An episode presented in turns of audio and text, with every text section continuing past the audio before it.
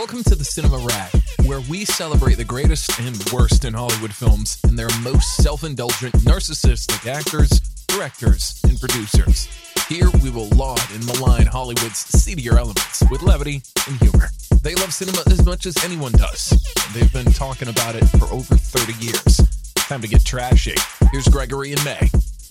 Hello, everybody. This is Gregory, and welcome back to another episode of the Cinema Rag. I hope you're doing well today. Today, we're continuing the series Sexy Saturday and talk about 80s and 90s. Diane Lane. Diane Lane was a crush of mine as a child. I would not say on the same level as someone like Elizabeth Shue, because Elizabeth Shue was a little younger and was in more movies that were kind of related to my age. So Adventures in Babysitting, she plays a high schooler at that point. I was probably in middle school and so forth. But Diane Lane was a little older for my time. But I do remember Diane Lane, and I think the large majority of people who are familiar with Diane Lane probably know her from her later work. And she's one of those actresses who probably is more famous for her later works that she did in her late 30s and early 40s than her earlier work when she was arguably at the peak of her beauty. Now, Diane Lane, just in terms of her looks, she's 5'7, brown hair. Her eyes are kind of grayish, sometimes bluish, depending how you look. And she just has that very beautiful Americana look, especially when she was younger. So much so that she was casted in Francis Ford Coppola's The Outsiders. Now, this movie was a big deal.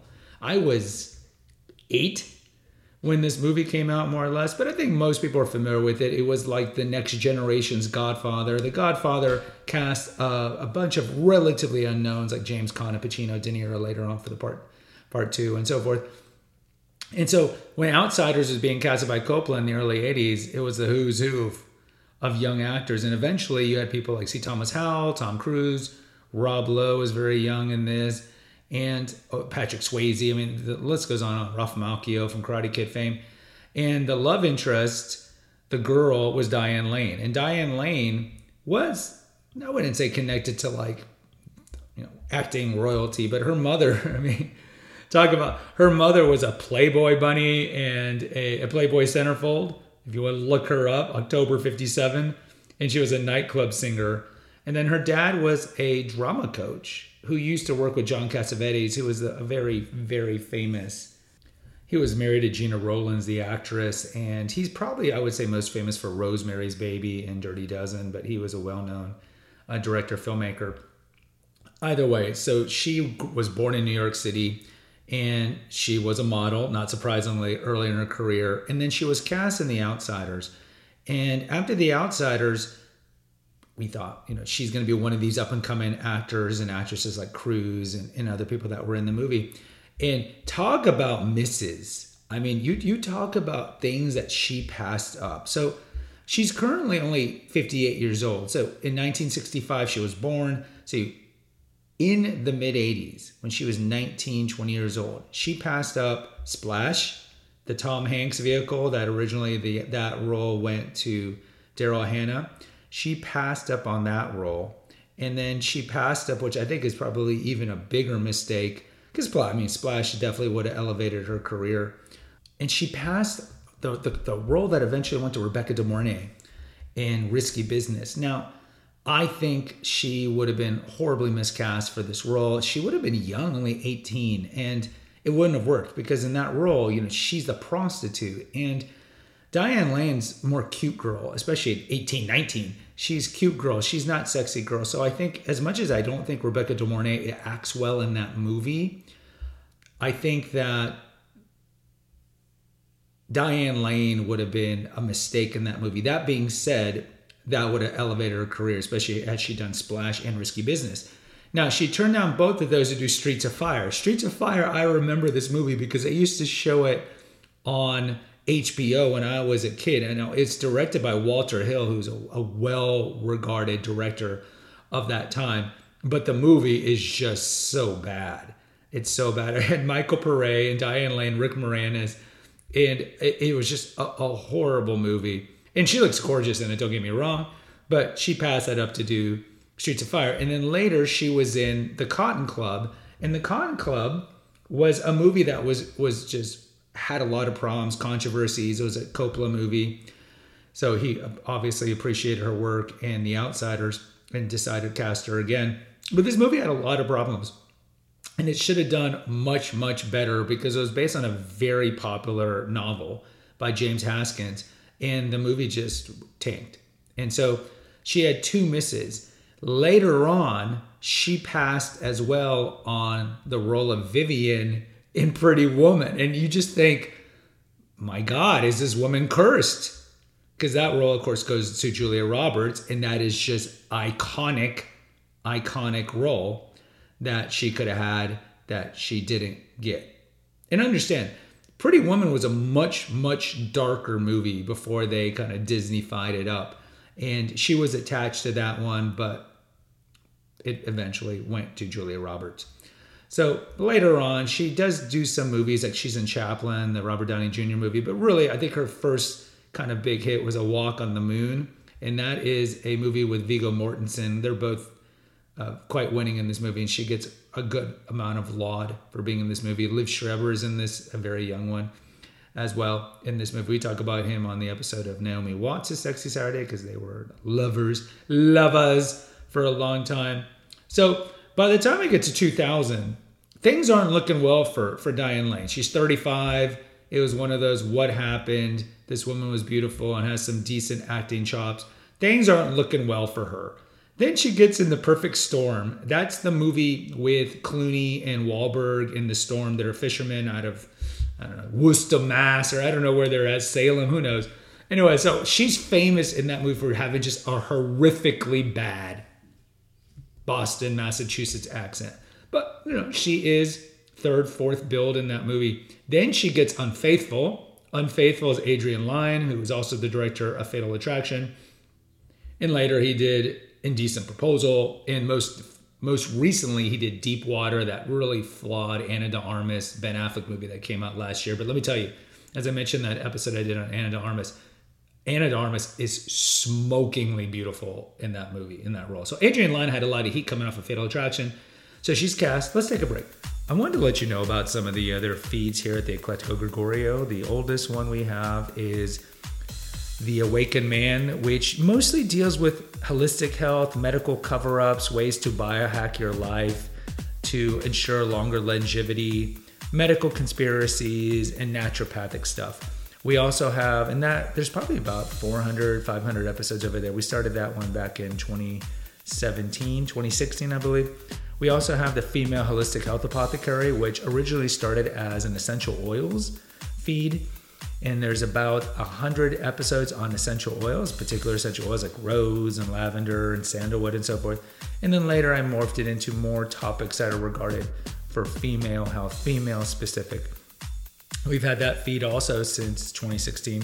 And then lastly, we have Confessions of an Obese Child, which deals with my childhood obesity and trauma that came from it. So it's a great feed for those who dealt with childhood trauma that led you to have addictions to alcohol or food. And I interviewed several people and what it was like to grow up overweight and all the difficulties of losing the weight and then keeping it off and trying to metamorphosize into a regular weighted person. So check out those feeds at the Eclectico Gregorio on Apple or Spotify. So she's cast in Unfaithful, and this is a big role. She is essentially the lead in this movie. This is opposite Richard Gere, who she had worked with in the Cotton Club, and it's a gigantic hit. It's it's a great movie, and she does a very good job of playing that role because it's interesting because it's not like the typical sexless marriage. Her and Richard Gere have a good relationship. They have they have they have sex in the relationship, and then she meets the the sexy Olivier Martinez. The I think he's was he like a bookseller, book author, and then she just does a great job of kind of like being ambivalent because she knows she she's like Madame Bovary. You know, I, I now have a lover, as Madame Bovary says in the novel, and so she gets caught up in this in this affair. But at the same time, she is remorseful, and but she's really exhilarated, and she's having public sex with him, and all these things. And then, if you guys haven't seen the movie, definitely see it because things go down to the crapper, as they say. But otherwise, she gets an Academy Award nomination for this role, and then it's followed up by Under the Tuscan Sun, which is fine.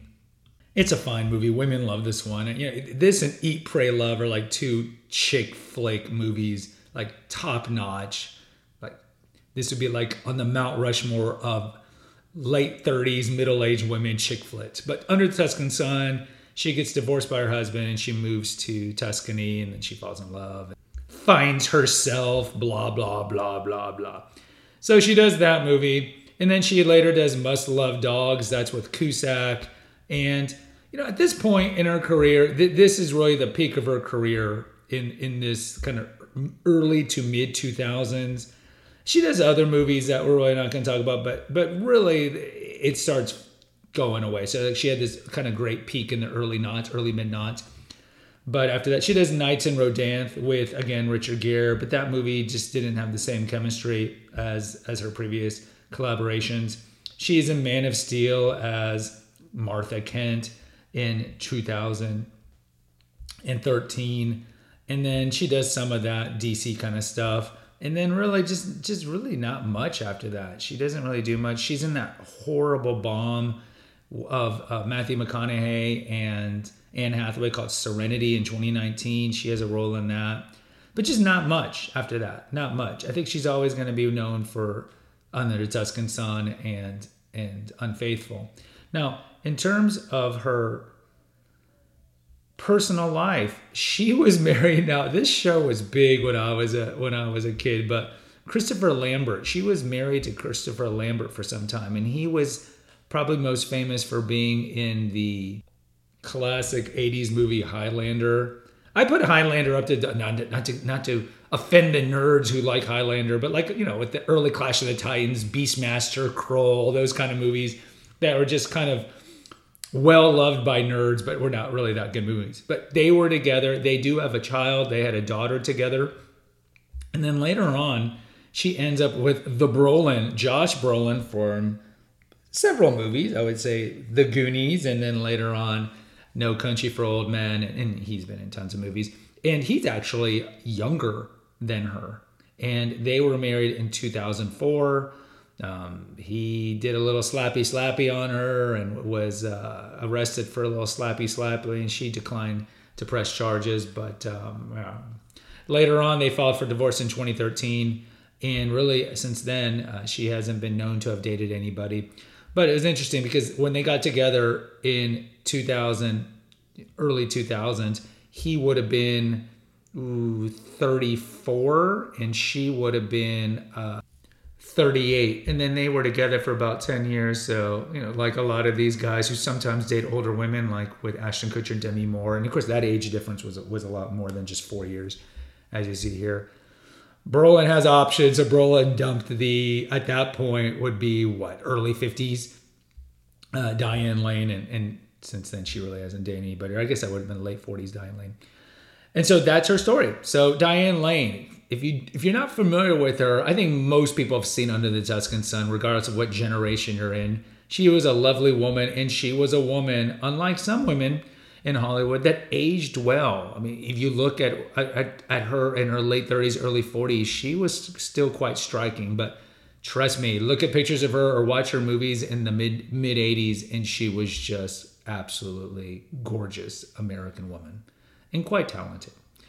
Guys, I'll post a poll on Spotify and at the Cinema Rag Facebook group. Let me know what you think of Diane Lane. Please rate and review right now, either on Apple Spotify, because it helps with the algorithm to get this channel larger. There's a link for PayPal, and there's also a link to the website that hosts the Eclectico Gregorio feeds, all four of them. But the best way to listen to them, of course, is on Apple and Spotify. Until next time, take care, God bless, and pray. Thanks for listening to the Cinema Rag. Please post an honest review on Apple, Spotify, or wherever you listen to your podcast. Check out the episode notes to visit our website and to make a donation. Lastly, follow the rag today. Until next time.